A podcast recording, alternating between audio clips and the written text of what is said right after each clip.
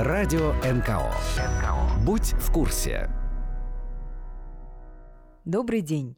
Вы слушаете подкасты Московского центра развития благотворительности и социальной активности «Благосфера». С вами я, пиар-менеджер центра София Горовая. Сегодня в нашей повестке непростые, но действительно важные темы.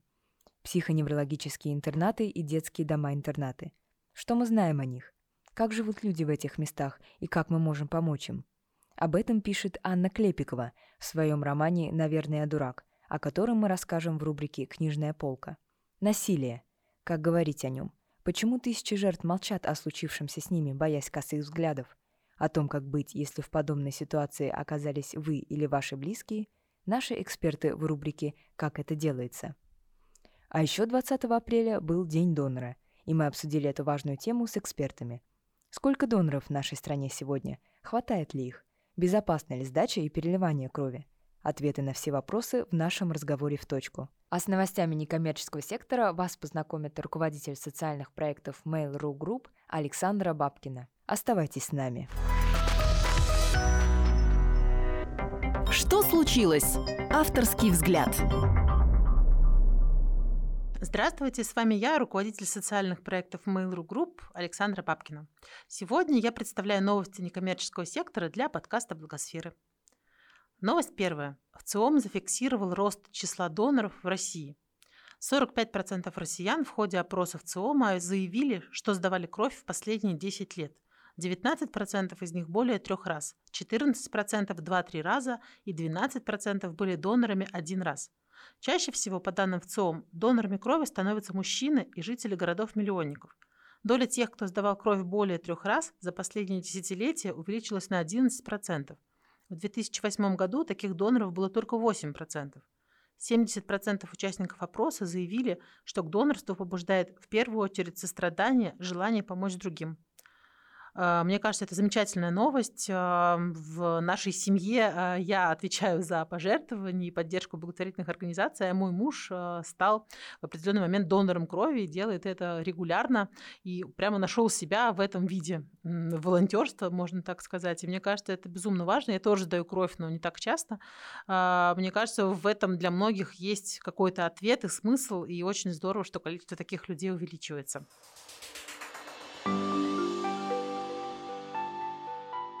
Вторая новость. Социально-предпринимательский проект Everland создает платформу по трудоустройству людей с инвалидностью. Она предназначена для соискателей с инвалидностью, имеющих специальное образование в сфере дизайна, веб-разработки, интернет-маркетинга, контента и юриспруденции. Создатели платформы обещают учесть все сложности, возникающие при трудоустройстве специалистов с ограниченными возможностями, включая неадаптированные для особых сотрудников рабочие места и недостаточную квалификацию соискателей. Благодаря платформе они смогут пройти специальные образовательные курсы и получить помощь наставников. Создатели проекта призывают работодателей ориентироваться на профессионализм потенциальных сотрудников, а не на инвалидность.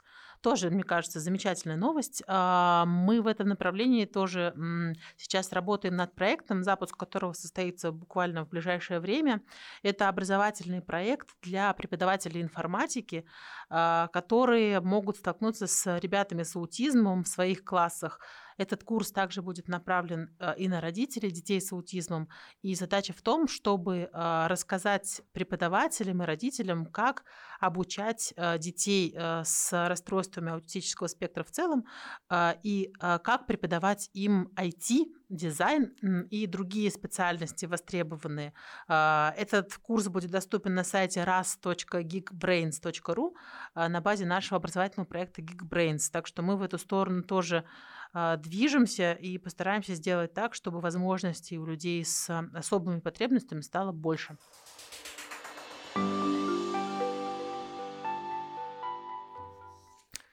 Еще одна новость. Благотворительный фонд «Найди семью» создает федеральную дистанционную службу поддержки приемных семей. Служба будет оказывать психологическую, юридическую и социальную помощь замещающим родителям на всей территории страны. 1 мая она начнет работать в пилотном режиме – а с 1 августа в обычном. Помощь смогут получить семьи независимо от формы устройства ребенка, усыновления, опека или приемная семья. Вся работа будет вестись через Skype. Для замещающей семьи все услуги бесплатны. Дистанционная служба поможет приемным родителям преодолеть кризисы периода адаптации, научиться понимать своих детей и реабилитировать их травмы, а также устанавливать нормальные отношения с социальным окружением ребенка. Тоже, мне кажется, просто потрясающая новость. Я очень рада, что фонд «Найди семью» э, стал партнером Добра Mail.ru, и мы сможем помогать им в этом. А, не секрет, что количество отказов а, вторичных от детей, которых взяли в семью, увеличивается, растет, и это происходит не в последнюю очередь потому, что все-таки пока недостаточно поддержки а, дается тем семьям, которые ребенка берут. И я надеюсь, что такая служба снизит количество повторных возвратов, и их работа, конечно, безумно важна.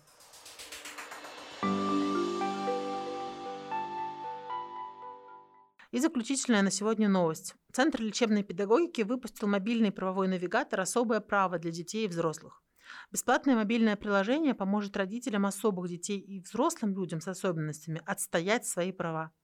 Основные разделы приложения – инвалидность, образование, социальное обслуживание и другие. В каждом схематически описана конкретная ситуация, предложен порядок действий, образцы документов и выдержки из нормативно-правовых актов, на которые можно ссылаться в спорных ситуациях. Приложение доступно для iOS и Android. Мне кажется очень важным, что благотворительные организации начинают все больше внимания уделять правовой поддержке. А, многие знают о проекте «Правовой иммунитет» фонда «Подсолнух», о правозащитной работе фонда «Жизнь как чудо», когда а, некоммерческая организация делает все, чтобы их подопечные добились того, что полагается от государства по закону. А, эта работа безумно важна и, конечно, требует поддержки и обычных граждан.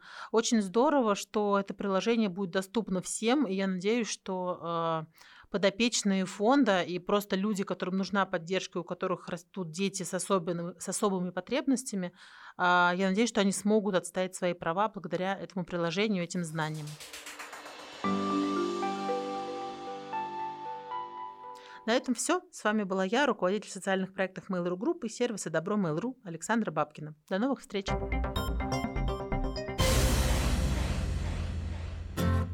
Книжная полка.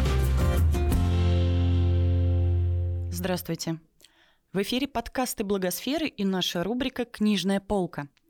Мы поговорим о документальном романе антрополога Анны Клепиковой «Наверное, я дурак».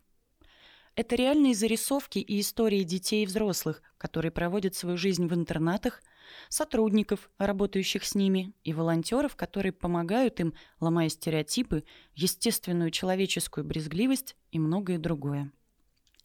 Книга вышла в прошлом году при поддержке Европейского университета в Петербурге. Литературный критик Анна Наринская отметила, что предметом исследования Клепиковой оказывается в итоге ее собственная душа – которая по мере чтения становится как будто тоже немножко наша. А глава нового издательства Андрей Курилкин в своей рецензии назвал книгу глубокой, умной картиной пограничного куска реальности, где каждый день решается вопрос о том, что такое человек и чем он отличается от не человека. Давайте вместе заглянем в мир, о котором обычным людям мало что известно поступила учиться в магистратуру факультета антропологии Европейского университета в Санкт-Петербурге. Пришло время, я училась на первом курсе, выбирать тему магистрской работы. Я на самом деле не знала, про что я хочу писать. В раздумьях э, шла домой, возвращалась и шла мимо школы-интерната э, имени Грота. Это школа-интернат для слепых и слабовидящих в Петербурге. Вот, и заглянула, там такой окружен таким забором э, бетонным. Я заглянула в очередной раз за этот забор и увидела этот э, интернат, и подумала, что мне всегда было интересно, что, что там за такие э, люди живут вот за этими стенами. У меня было какое-то такое романтическое представление о людях э, незрячих, вот, и э, мне захотелось как-то погрузиться в этот мир. Я вообще никогда раньше не сталкивалась с людьми с особенностями, с инвалидностью, ничто вообще в моей жизни меня к этому не подталкивало. Вот, и я, значит, э, вот такая вот э, с этими романтическими мыслями, я обратилась к своему ну, будущему потенциальному научному руководителю и сказала, что хочу писать про интернат а, для слепых и слабовидящих детей. Он э, подумал и сказал, что не хотите ли вы про другой интернат написать для в общем, специализированный интернат для детей с нарушениями развития, как, как он тогда выразился, для детей с умственной отсталостью. Я очень испугалась, потому что я, в общем, никогда... Меня словосочетание это всегда пугало. Нас в школе так э, в младших классах учительница обзывала, когда хотела как-то воспитать, наверное. Вот. И я ну, как была вообще совершенно не уверена, что я этого хочу э, с этим сталкиваться. Но э, моего научного руководителя Ильи Утехина, у него были контакты в Петербургской благотворительной организации, которая работала в этом интернате.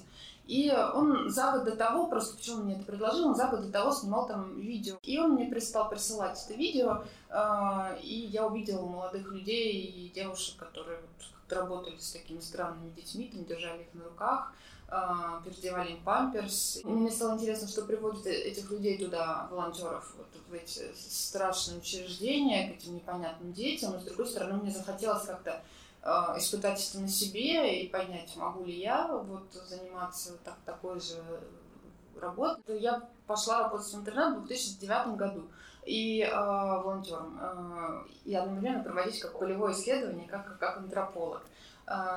И тогда, в общем-то, в отличие от того, что мы видим сейчас, было очень мало как в публичном пространстве э, ну, как публикаций, вообще обсуждений людей с, и детей с особенностями. И не было никаких представлений о людях с нарушениями развития, кроме всяких стереотипных каких-то, которые, в общем, характерны для многих представителей, не знаю, ну, многих граждан, живущих в нашей, в нашей стране. Вот. И это на самом деле была очень такая выгодная, мне кажется, позиция, потому что у меня появился повод все эти стереотипы в себе осознать, э, не будучи уже как-то, не будучи профессионально подготовленной там, к работе с детьми с особенностями, не будучи включенной в какие-то там до этого некоммерческие организации. Вот. И, собственно, одним из таких, э, на чем построено, ну, по крайней начало книги, э, это попытка вот рефлексировать собственные какие-то стереотипы, отказаться от них, подумать о них Э, ну и так далее. Вот. Ну, то есть вот так пришла идея сначала написать, сначала пойти, так сказать, проводить полевую работу и одновременно быть волонтером в, этих, в детском доме сначала, а потом уже через год во взрослом психоневрологическом интернате. А затем, ну, собственно, это была магистерская работа, потом, ну, потом кандидатская диссертация, которая была посвящена анализу вот разницы подходов волонтеров э, НКО и, и персонала учреждений к, собственно, подопечным этих учреждений. После диссертации обычно пишется монография, ну, чтобы популяризировать результаты своего исследования. Люди просто там чуть-чуть модифицируют свою диссертацию и публикуют ее.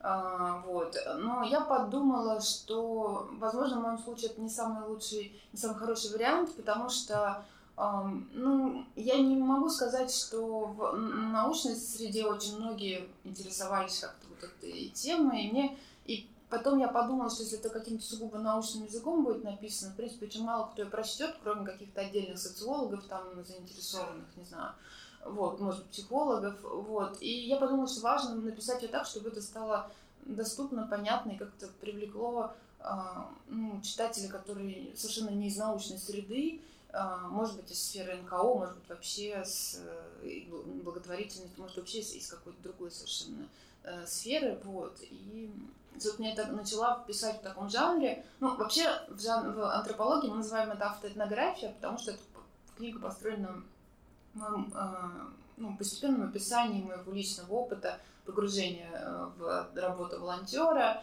сначала в детском доме, потом во взрослом интернате, мой собственный путь такой внутренний, Э, психологический, ну и такой хронологический, вот, э, и многое там в ней построено на рефлексии на собственным каким-то эмоциональным и телесным опытом работы в этих учреждениях, вот, и, э, собственно, ну вот в результате появилась такая книга, которая, к счастью, действительно, к моей большой радости, скажем так, действительно читают люди вот не только из узкой какой-то профессиональной сферы. Название книги э, «Заимствование из Селлинджера». А, как вы э, вообще эту связь находите между Селлинджером и этой книгой вашей, которая получилась? В чем для вас здесь э, вот это некоторое ну, я не знаю, перенос, отражение, какое-то присутствие а, его героя или его самого а, в этой книге и какое влияние это, может быть, оказало на вас или на эти идеи, ну, поскольку, ну, не только название, но и заход, и, может быть, какое-то настроение. Можете чуть-чуть про это раскрыть и, ну, как-то посвятить в эту сторону? Мне вообще очень нравилась эта книга, я там пару раз читала в, в своей жизни. И, соответственно, на самом деле вот этот герой, Холден Колфилд, мне почему-то очень нравился этот герой, я сама в какой-то момент себя с ним соотносила в каком-то подростковом возрасте. Но мне кажется, это тогда я не провела это параллели, когда называла так книгу. Э, скорее именно это было потому, что это такой, в общем, романтический во многом герой, с которым ассоциируют себя волонтеры. На самом деле, это в том числе название книги, это цитата из где-то когда-то сказали о себе волонтеры мимоходом или сами э, жители, один из жителей интерната, с которым я переписывалась. Вот. Но здесь важно, что вот э, э, эту книгу э, «Над пропастью воржи», вот эту вот известную цитату про мечту о ловите детей над э, пропастью, как такую работу мечты, волонтеры цитировали э, у себя на страницах э, вот, ВКонтакте, на там, стене волонтерской комнаты. То есть они сами, волонтеры, мои герои, соотносили себя вот с такой свою работу соотносили вот с такой работой мечты, которая позволяет спасать ну, взрослому человеку вот таких вот маленьких беззащитных э, детей. Он странненький, они тоже такие немножко странненькие, потому что они занимаются очень таким странным, необычным делом, в ужасно странном, э, каким-то таком полумистическом, на самом деле, месте, как они сами говорят о вот этих пространствах интерната. Вот этот опыт, который вы прошли, конечно, это уникальное еще свидетельство опыта эмпатии, да, о которой сегодня мы много говорим и много пытаемся учиться этому. Вообще, что изменилось вашей жизни? Как изменились вы, ваши взгляды, помимо стереотипов? Не знаю, на человека, на этот мир, на это общество, может вообще на эту жизнь? Я открыла для себя вот в этих интернатах какой-то и в этих детях и взрослых, которые там живут, какой-то абсолютно исключительный мир, он для меня на самом деле остался во многом таким же мистическим и не до конца познаваемым, как об этом говорят и другие герои моей книги, волонтеры. Для меня вот особенно важным был опыт именно коммуникации с детьми, с которыми коммуникация э, затруднена, э, у которых нет речи вот, с которым нужно искать ос- особые средства. У меня был в группе, например, слепо-глухой мальчик, с которым тоже вот, для меня был такой колоссальный какой-то опыт такого человеческого контакта. Я говорю, вижу слышу, а у него ничего этого нет. Как нам найти взаимопонимание? И вот этот поиск, э, это было ну, для меня очень важное какое-то открытие для себя, и оно во многом изменило мое представление о человеческой коммуникации, в том числе о том, что такое общение. А, о том, что оно, в общем, не словесное, и о том, что мы во многом, и о том, что мы, в общем, в значительной степени ориентируемся, общаясь с человеком, не на слова. Вот. А, ну и, в принципе, это расширило мое представление о том, что такое человек, и где вообще мы а, проводим его границы, границы человеческого и нечеловеческого. И на самом деле, хотя разные люди, разные там, санитарки, волонтеры, например, проводят их немного по-разному иногда. Вот. А, и, ну, на самом деле, сам волонтерский опыт был очень важен, потому что это был важный а, ну, не знаю, у меня осталось просто несколько самых близких друзей из э, волонтеров, и а, это действительно очень теплые, близкие связи, и на самом деле ну, во многом этот сплоченный опыт волонтерской работы, он их, их, их и создал. И это, в общем-то, и для волонтеров, и как бы для меня тоже была какой-то на это время работа и мечты, и, в общем, такой опыт найти, еще раз повторить, очень сложно. То есть работу такую найти невозможно. До того у меня были какие-то мысли, не знаю, поехать там почему-то помогать детям в Африку, ну, какие-то очень абстрактные.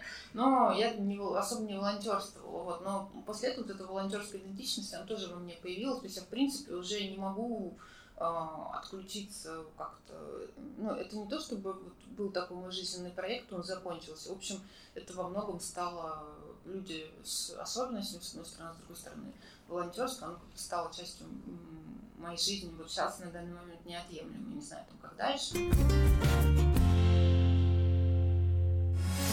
Как это делается? Инструкции и советы экспертов о профессиональных коммуникациях. Что делать, когда человек рассказывает тебе о пережитом насилии? Почему общество часто обвиняет в случившемся пострадавшую, а насильника, наоборот, оправдывает? Какие изменения в законодательстве нужны, чтобы оказывать пострадавшим качественную помощь? Эти и другие вопросы обсуждают Надежда Заматаева, директор Центра «Сестры», который занимается помощью пострадавшим от насилия, и Анна Ривина, кандидат юридических наук, директор Центра «Насилию нет», который занимается проблемой домашнего насилия. Ведущий дискуссии Константин Мильчин, книжный критик и обозреватель, главный редактор портала о чтении «Горький». В названии нашего центра нет указания а, пола пострадавших. Почему это так? Потому что, во-первых, мы считаем, что проблема а, сексуального насилия – это не проблема женщин, это проблема социальная. Это в обществе нашем существуют такие условия, которые позволяют а, тому, чтобы сексуальное насилие и вообще другие виды насилия существовали, продолжались. Когда мы проводим тренинги а, по а, проблеме сексуального насилия, да, мы предлагаем вспомнить о всех формах сексуального насилия, в котором оно проявляется. Их огромное количество начиная со взглядов, начиная с, с транспортных вот этих вот ощупываний, да, там и так далее, начиная с а, то, что называется сейчас таким красивым словом харасмент, да, и так далее, и так далее. И, и последняя форма сексуального насилия – это убийство после изнасилования. Основная задача, которую ставит перед собой Центр насилия нет, который я возглавляю, это вот как раз сделать так, чтобы об этой проблеме можно было говорить легко. Чтобы тема переставала быть именно табуированной, потому что по сей день мы живем в тех реалиях, когда за случившееся насилие всегда стыдно жертве. Для нас очень важно, чтобы мы начали понимать, что проблема насилия, она не существует где-то в каком-то параллельном, маргинальном мире. А на самом-то деле это действительно так. В мире каждая третья женщина в той или иной степени сталкивается с насилием. Безусловно, с насилием сталкивается не только женщины, но тем не менее, как говорит ООН, это гендерная проблема, а связана с тем, что женщины подвергаются насилию не потому, что они хорошие или плохие, а потому что они женщины, и потому что такое отношение к ним по сей день допустимо. К большому сожалению, мы живем в тех реалиях, когда наша правоохранительная система думает так же, и полицейские судьи не реагируют должным образом. Первое, что нужно человеку, выговориться, перенаправлять э, в специализированные организации, такие как наши. Да, у нас уже 25 э, лет существует телефон доверия, у нас э, уже а, второй год существует кризисная почта. У нас есть очные консультации а, после того, как люди обращаются на телефон доверия. Часто, когда придет близкий человек, которого действительно искренне любишь, который действительно искренне важен, и расскажет про весь ужас, в первую очередь хочется сказать, вот какой он там козел сволочь, пойдем там я ему в ответ наваляю. И это самое неправильное, что можно в этой ситуации сделать.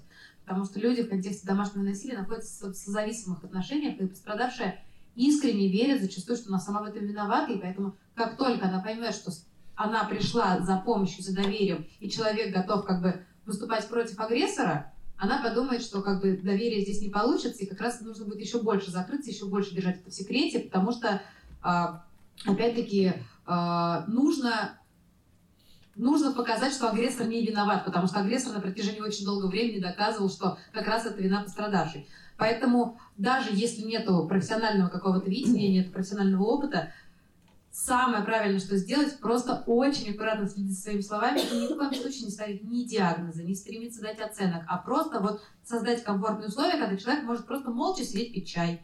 Или может не молча говорить, о чем он хочет. Но вот просто, чтобы не было оценок. И это самое важное. А вот вы говорите звонок, телефон доверия. А кто сидит на этом телефоне?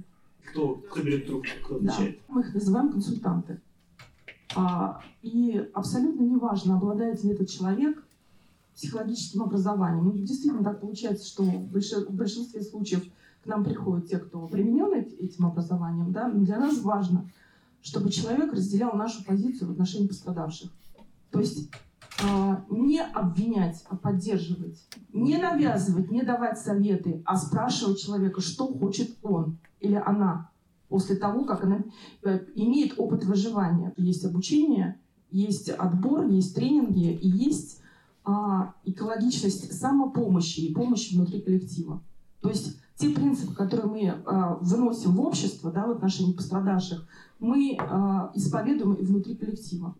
То есть у нас нет иерархичности, у нас есть горизонтальная, вот, а, а, если вы видели наш логотип, центр сестры, это вот девочки, с, это, вот, взявшиеся с, руч, с ручками, кружочек такой.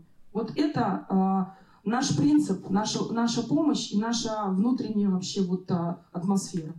Поэтому вот а, быть рядом, быть рядом это не а, сверху видеть ситуацию, да, а спрашивать у человека, его выбор сейчас, здесь и сейчас.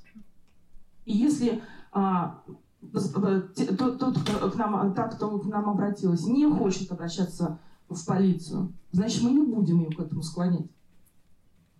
Если она хочет а, а, найти выход из этой ситуации, значит, мы вместе будем его искать выход. Значит, мы вместе будем его искать. искать. Вот, вот в этом и состоит наша а, позиция «не навреди» уже 25 лет. Спокойствие пострадавшей важнее пострадавшего, пострадавшей важнее наказания и предотвращения. Это называется Возможно. не спокойствие, это называется обретение себя. Но при этом то, что насильник будет продолжать ходить на свободе э, и, возможно, продолжит э, совершать свои преступления где здесь проходит мораль? Вы знаете, что есть некий человек, вы его не идентифицировали, но вы знаете, что есть насильник, вы знаете, что есть преступник, вы знаете, что он совершает действия. Для нас важнее тот, та, кто к нам обратилась за помощью. И а, именно та форма помощи, которую она сама для себя выберет. И еще я хочу сказать очень важную вещь, что обращение к нам анонимны, а вся информация конфиденциальна. И если а, пострадавшие выбирают обращение а, в, в правоохранительные органы, да, то мы будем сопровождать, что мы и делаем на протяжении этих 25 лет. И э, давить в этой ситуации, когда человек обратился и только-только рассказал, и, может быть, у него нет ресурсов на то, чтобы э, идти дальше, потому что обращение в правоохранительные органы – это следующая история. В пути реабилитации собственных прав уже, потому что правоохранительные органы в первую очередь говорят, а мы вам не верим, а вы все придумали, а расскажите нам по 145 раз, по 100-500 раз, потому что а, следственное действие устроено таким образом, а, что сначала общается с, с дознавателем, потом со следователем, потом этот следователь меняется, потом меняется 150 раз. И вот э, надо сказать, хорошо, что государство обратило внимание в последнее время на, на вопрос педофилии, да, и, отношения, и насилия в отношении детей. И вот, вот тут вот правоохранительные органы сейчас стараются дойти до э, реальных, э, реальных результатов. Потому что, опять же, по нашей статистике, от 100% обращений 3% доходит до суда, 1% это вынесение приговора, и это не значит, что этот приговор будет обвинительным. А что касается вообще правильного прогрессивного подхода, который, к сожалению, пока что отсутствует в России, можно сказать про Стамбульскую конвенцию 2011 года. Это документ Совета Европы. Несмотря на то, что Россия входит в Совет Европы, пока что документ не ратифицирован. Там есть очень а, правильная структура, там а, написано и про барьеры при доступе к правосудию, и про то, с чем сталкиваются пострадавшие, но тем не менее там есть подход, который называется официально как подход, ориентированный на жертву. То есть, что бы мы ни делали, в какую бы сторону мы ни смотрели, мы интерес пострадавшей ставим в центр угла. То есть там доходит до того, что, например, нужно создать а, судебный процесс таким образом, чтобы пострадавшая не столкнулась с агрессором во время судебного разбирательства. Потому что судья может думать, что это два, разных, два человека, которые на равных свои интересы отставят. На самом деле, когда агрессор имеет эту историю за ключами, он один раз как удав посмотрел на пострадавшую, все, ног как бы, просто почка из-под ног уходит. И все это проверяется в таких вот мелочах. И проблема в том, что мы стоим на месте, когда международный опыт уже все это прошел и доказал, как с этим работать. Ни у кого нет задачи сделать так, чтобы в тюрьме было больше людей. Задача только одна, чтобы было меньше насилия. Поэтому любого человека, который занимается проблемой, волнует только безопасность пострадавшей.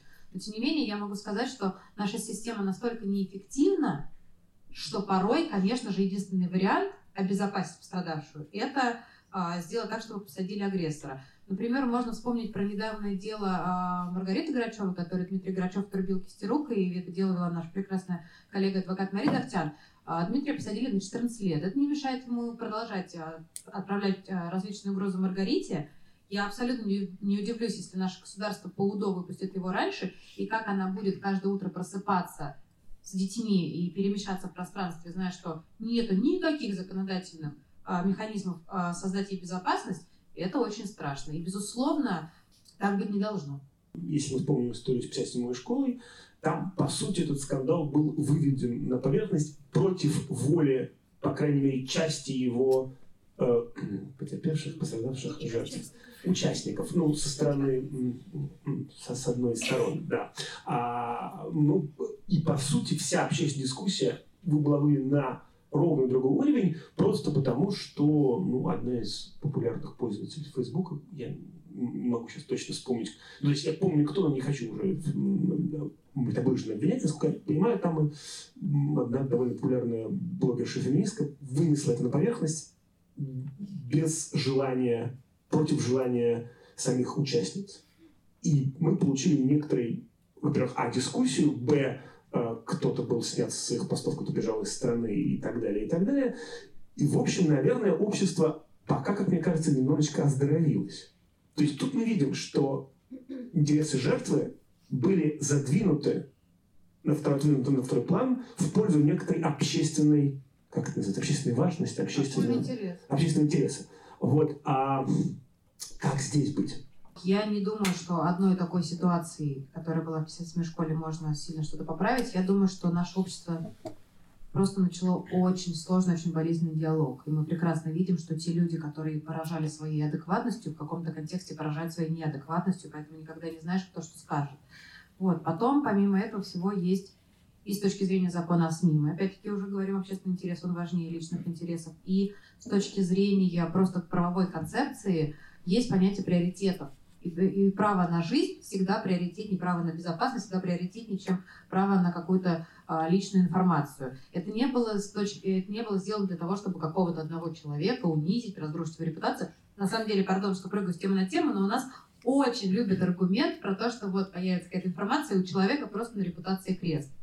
Сейчас, извините, пожалуйста, но мы наблюдаем, как господин Слуцкий который, как известно, да, делал в Государственной Думе не те дела, за которые он получает зарплату, летит в Нью-Йорк, возглавляя а, комиссию российскую а, на сессию ООН по интересам женщин. Вот как у нас ставят крест на репутации. Не говоря уже про господина Колпакова, тоже можно продолжать, как на это отреагировали разные граждане. То есть мы живем пока что в том обществе, где все равно получают пострадавшие никакие кресты ни на чьих репутациях не ставят. Сейчас вроде как начали отменять спектакли с участием Марата Башарова. Но ему для этого нужно было просто абсолютно открыто избить кажется, вторую кажется, жену, сломав второй нос. Да. Я, я путаю, То есть только это нам нужно для того, чтобы вот все начали ахать, охать, бедный, и он лишился там возможности в спектакле себя проявить. Поэтому э, это очень сложно. Я всячески э, восхищаюсь, повторюсь, смелостью, когда э, эта информация становится публичной, потому что только так может происходить оздоровление, и это оздоровление стоит таких больших сил а, тем, кто об этом рассказывает, и тем не менее всегда находятся огромные толпы людей, которые готовы э, уличить а, пострадавших в том, что им это выгодно, что это там какие-то интересы коварные и тому подобное. То есть что это вранье опять-таки, да? Или что же вы там молчали там 20 лет назад, там кто-то на тебя посмотрел, а вот ты уже там готова там лишить человека всего, что есть. Любой самый страшный душегуб пока он на свободе, он начинается по одному. Как только он попадает туда, вот в государственную машину внутрь за решетку, он начинает немедленно у любого русского человека, и это называю очень хорошее название качество, к нему уже другое отношение, милосердное. А я вот все-таки с вами не соглашусь. Знаете, сейчас а, чем больше начинают об этом говорить, тем больше становится личных историй, которые можно узнать, услышать, прочитать. И очень много э, раз э, я сталкивалась с одной и той же моделью, что какой-нибудь город, есть какой-нибудь власть имущий мужчина, и все прекрасно про него знают, что он насильник. И все прекрасно знают, что те, кого он насиловал, должны сидеть дома и молчать. Поэтому вот образ о том, что наше общество все-таки относится к насильникам плохо, я думаю, что это преувеличено. Потому что у нас, опять-таки, давайте далеко не будем ходить. Вспомним дело Дианы Шурыгиной. Но только ленивый не пошутил, и про и бары свои рекламировали, и алкоголь, и то, и все, третье, десятое. Все обсуждали, как ведет себя она. Хотя, очевидно, там совершенно даже мы просто убираем а, вопрос, что происходило. Мы просто берем статью и смотрим на возраст. Все, более чем достаточно. Но у нас же все пытались своим остроумием поразить. У нас мало того, что были просто огромное количество откровенно опасных людей, которые угрожали, поддерживая этого молодого человека, так еще и все пытались как бы э, унизить эту девушку как только можно, и это делали взрослые люди э, при большом количестве людей, поэтому я здесь просто с вами не согласна, что наше общество говорит насильникам, что они плохие. У нас нету такого, что вот здесь мы ему пальцем грозим, а там мы его жалеем. Что касается изменения в обществе, мне кажется, здесь нужно все-таки понять, что Россия со своей отсталостью все равно является частью глобальной повестки. Мир начал об этом говорить. Об этом говорят не только обсуждая э, кандидатов в Верховный суд США, а мультики Диснея по-другому показывают девочек. Пишутся другие песни, снимаются другие фильмы. Просто то, что там делали в 92 году, у нас вот только-только начинает зарождаться. Что касается государства, к большому сожалению, мы можем говорить, что все становится только хуже, потому что, увы и ах, когда говорится о женской повестке в контексте законодательства, у нас в Госдуму зовут Попов обсуждать, что должна или не должна делать женщина. Сейчас очень большое влияние у РПЦ, которое там за какие-то псевдотрадиционные ценности, за какие-то скрепы, которые непонятно откуда взялись.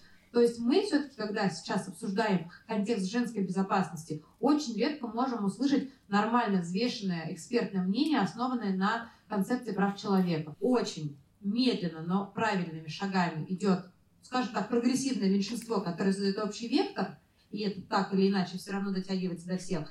И э, а, все-таки сопротивление с государством, оно увеличивается. Почему? Потому что абсолютное большинство людей в нашей стране узнало об отношении к домашнему насилию только после декриминализации. Вот как везде сходил Мизуля на эту чушь, несла после того, как еще другие люди. То есть до этого даже никто не задумывался о том, насколько эта проблема действительно масштабная и глобальная. Но наше государство решила настолько ухудшить, что об этом задумались даже те, кто об этом не знал. Вау! А, насилие совершается, начинает совершаться в семье. Да, у нас в обществе принято считать, что в основном насильник это кто-то незнакомый, желательно лицо кавказской национальности. А, где-то, это другие, да, где-то это, это в темном переулке под, а, под большим кустом, да, и обязательно девушка должна быть в короткой юбке, красивая, вызывающая, да, и вот напрашивающаяся, да. Так вот, а, а больше половины случаев происходит в семье. Больше половины случаев происходит в кругах доверия. И эти круги доверия начинаются с родных людей.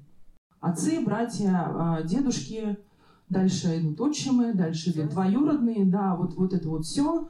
Потом этот круг доверия выходит в школу, потом этот круг доверия выходит в а, среднее специальное учебное заведение, в а, помогающие профессии, да, это могут быть врачи, учителя, а, и дальше вузы, и вот она семья. Вот она семья, которая вернулась вот в этот круг насилия. Насилие над детьми происходит в семье, и, соответственно, ребенку очень сложно получить поддержку в семье. Потому что если э, ребенок решается рассказать значимым близким, да, на, на поддержку которых он надеется, это совсем не значит, что эта поддержка будет получена. Скорее всего, а, получается обратное. Ребенка обвиняют во лжи, ребенка а, от него отмахиваются, потому что это страшно. Очень часто ответы матерей, что «А на что мы с тобой жить будем? Он же наш добытчик». А, а бывает вообще никаких ответов, бывает просто выбор. Бывает выбор матери а, мать выбирает а, сожителя, а не девочку. Что же вы делаете для того, чтобы наказать насильника? Что делает семья, чтобы наказать насильника? Да, вопрос остается открытым. Что делает государство, чтобы наказать насильника?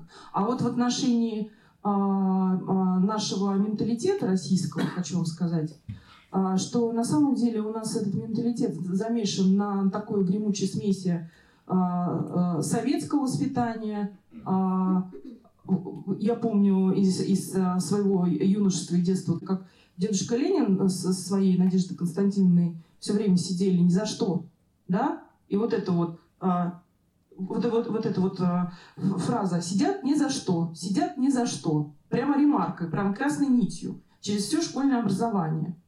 Вот А потом были 90-е, да, когда открылись расстрельные списки, да, вот документы видим в Сахаровском центре, да, когда комиссия выносит а, просто из, из трех человек расстрельный приговор и сколько людей отправлено вот Бутовский полигон. Глобальные изменения на этом уровне мы можем осуществить только при том, при том случае, если мы включим в это все государство, точнее не мы включим, а государство это включится.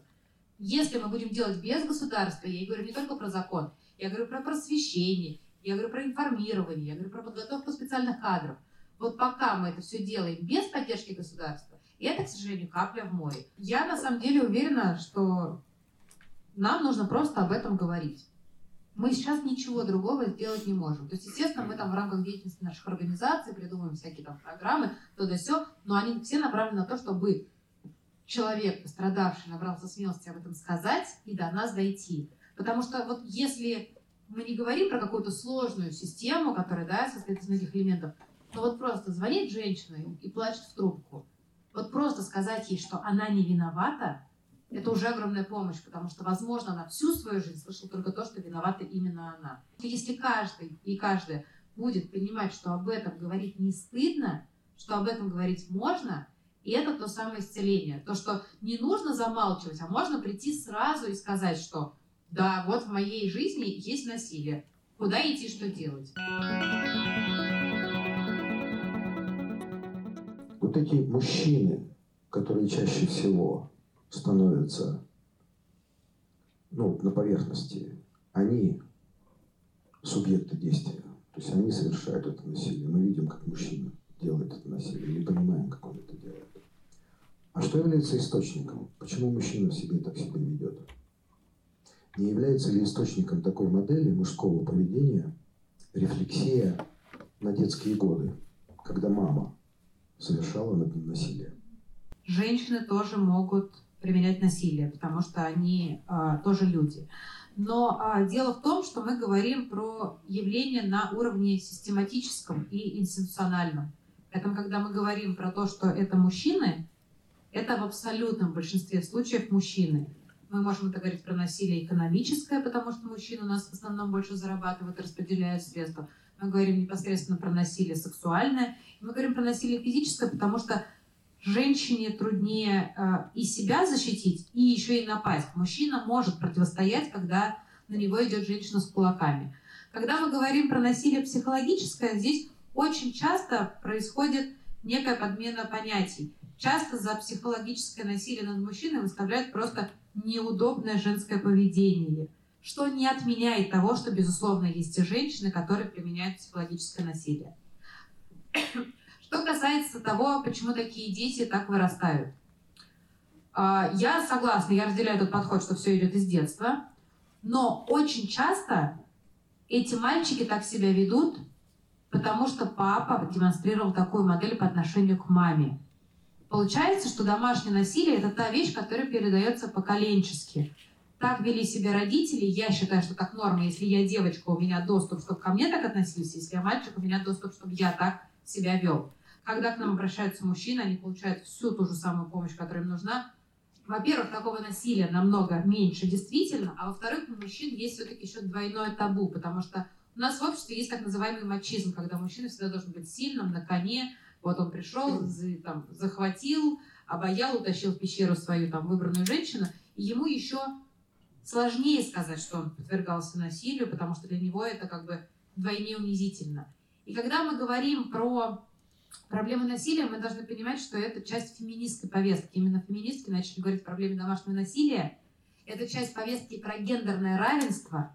И именно здесь мы должны понимать, что мы должны бороться и с насилием, с которым сталкиваются мужчины, и с насилием, с которым сталкиваются женщины. И я, например, всячески за тот подход, чтобы мы помогали мужчинам говорить про то, что они сталкиваются с насилием. Это, во-первых, позволит им освобождаться от этого, во-вторых, это позволит им по-другому относиться к женщинам, столкнувшимся с насилием. По статистике скорее насилуют мужчины, но да. когда мать покрывает отца или отчима, насилующего девочку и мальчика, тут неважно, это она, что она разделяет ответственность или как? Как это сочетание юриспруденции и психологии? Мы живем в патриархальном обществе, где женщину в первую очередь оценивают через призму ее личной жизни. Есть ли у нее дети, есть ли у нее муж.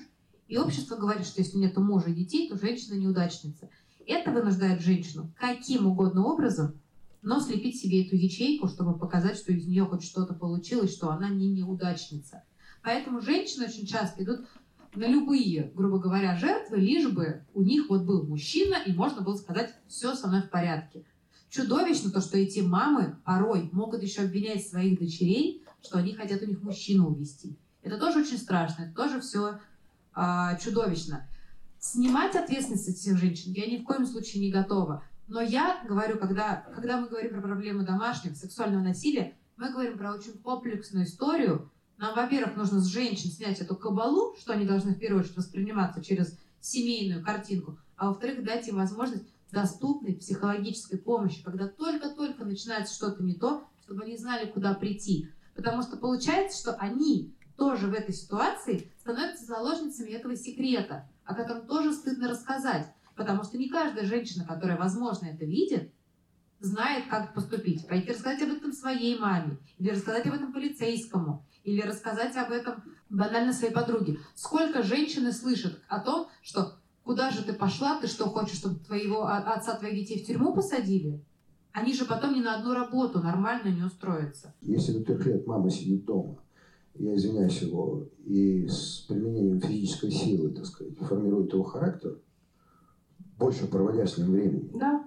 Ну вот как бы тема, вот да. А потом этот мальчик становится тем отцом, отчимом или когда-нибудь дедушкой, который как бы вот рефлексирует таким образом. Да. То есть, и вот этот аспект некого, ну, то есть как бы э, роли женщины, э, вот очень действительно любопытная мысль начать избавлять общество от стереотипа, что если ты замужем, ты успешна, угу. а если ты не замужем, ты там, неудачница. Надо говорить о том, что от мамы невероятно сильно зависит и пара шлепков с чрезмерных физических, так, э, там, каждый день, ну вот вам и вырос потенциальный насильник. насильник. Насилие не имеет а, пола, так и насильник не имеет пола. И вот то, что касается шлепков, а, хочу поделиться э, американским опытом. Вот когда был принят вот этот закон о декриминализации побоев в нашей семье, да, в, в просторечии нам говорили закон о шлепках, да, нам рассказали американские коллеги, что у них было э, национальное исследование о том, как влияет э, физическое негативное воздействие на ребенка да, в процессе воспитания. Так вот, если ребенка шлепать по попе, то у него просто перестает развиваться мозг. Не в том смысле, что он э, перестанет интеллектуально развиваться, он перестает развиваться в плане восприятия насильственного контакта. То есть шлепок – это уже норма. Значит, ребенок усвоил, что это норма, он понес его дальше в свою жизнь. Что делать, если ты понимаешь, что ты являешься заложником некоторых уже заложенных паттернов у себя самого, э, паттернов насилия, и я думаю, что очень часто это происходит непроизвольно, там в, как раз в момент усталости матери очень часто, вот так уже говорили про шлепки, да, они там э, спустя там 10 ночей недосыпа могут позволить себе э, шлепок и понимают, что это как бы неправильно, но при этом они эту модель э, транслируют. Если знаете ли вы какие-то а, схемы, как эту модель изменить внутри себя самого? Очень сложный вопрос, а, потому что культура, она есть культура, собственный негативный детский опыт – это тоже собственный негативный детский опыт, и отсутствие поддержки и социальной, и внутри семьи, матери, которая утомлена воспитанием ребенка, это тоже фактор, но если человек, независимо, если родитель, родительница осознает, что ее формы а, взаимодействия с ребенком насильственны, то это уже первый шаг к изменению этих форм. Дальше а, обращайтесь в центр сестры, обращайтесь в, в насилию нет, обращайтесь в ассоциацию Анна, а, поговорите со специалистом, приходите на очные консультации.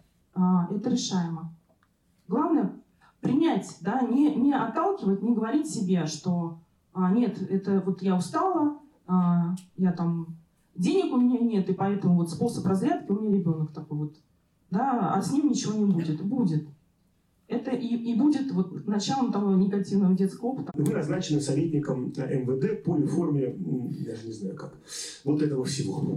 А Фельдигер просто сейчас там в пробке сбежал, захотел у них, наверное, лекалки. Давайте, реформируйте МВД. Когда Владимир Владимирович пришел только к власти, а, он очень долго... Как сейчас помню. Да, и, и много нам рассказывал о верховенстве закона. О верховенстве закона для всех. Да, и говорил о том, что а, для закона все равны. Вот проживя 18 лет, да, мы почему-то видим совсем другое, да, что у нас Слуцкий у власти, едет а, а, а, это, о правах женщин рассказывать а, куда там за границу, да, в Нью-Йорк, да, да, в ООН.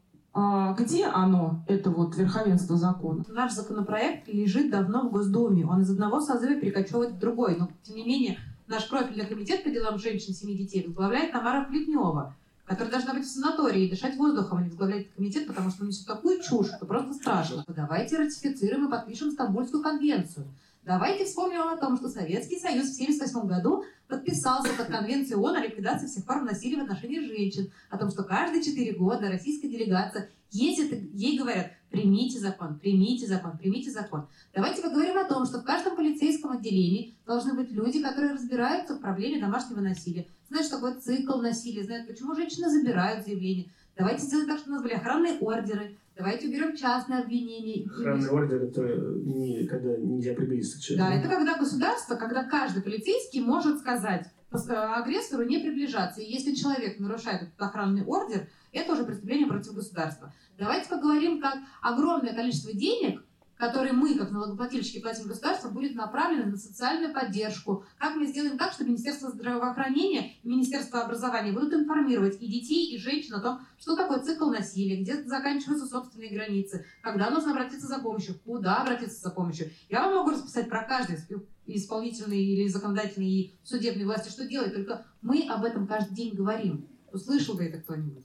Давайте создадим центры помощи пострадавшим от сексуального насилия, где будет домашнего. да и, и домашнего насилия, где одновременно будет полицейская служба, психологическая помощь, а, медицинская суд, суд, экспертиза, да, потому что вот а, вот это вот вопрос а, сбора доказательств это дело пострадавших на самом деле, потому что нет до сих пор э, коробочки, куда складываются вот эти вот все э, вещдоки, да, из последних дел мы знаем, что а, ключевые вещдоки исчезают вообще из, из дела, да, такие как белье с следами биологическими.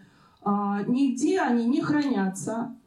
Врачи до сих пор у нас не умеют описывать травмы. А, в травмпункты приходит пострадавшая, ей не оказывают помощи, если у нее тяжелейшие повреждения, она сообщает о том, что она пережила сексуальное насилие, ее тут же отправляют в судмедэкспертизу. А на самом деле в судмедэкспертизу э, направляет только следователь после того, как подано заявление. То есть, значит, нету а, а, никакого, никакой информированности населения о том, что делать в такой ситуации. А, нету специального курса для врачей, как описывать пострадавших, э, вот, а, травмы пострадавших. Нет в других учебных заведениях нет а, курса профилактики насилия. Россия единственная страна в Европе, в которой до сих пор еще не принят закон о домашнем насилии. Это, во-первых. А во-вторых, давайте вспомним... Только не туда. Да, а давайте вспомним вот, в конце есть, концов... Закон, закон все-таки есть, и, кстати, верховенство его тоже есть. Да. Просто, ну, такой закон такой. Что мы живем в государстве, что мы граждане, независимо от пола, и мы равны. На сегодня это все. Слушайте наши подкасты на одной из платформ iTunes, Google подкасты, SoundCloud, ВКонтакте, Яндекс.Музыка или сайт нашего центра. До новых встреч! Этот подкаст создан с использованием средств гранта президента Российской Федерации на развитие гражданского общества, предоставленного Фондом президентских грантов.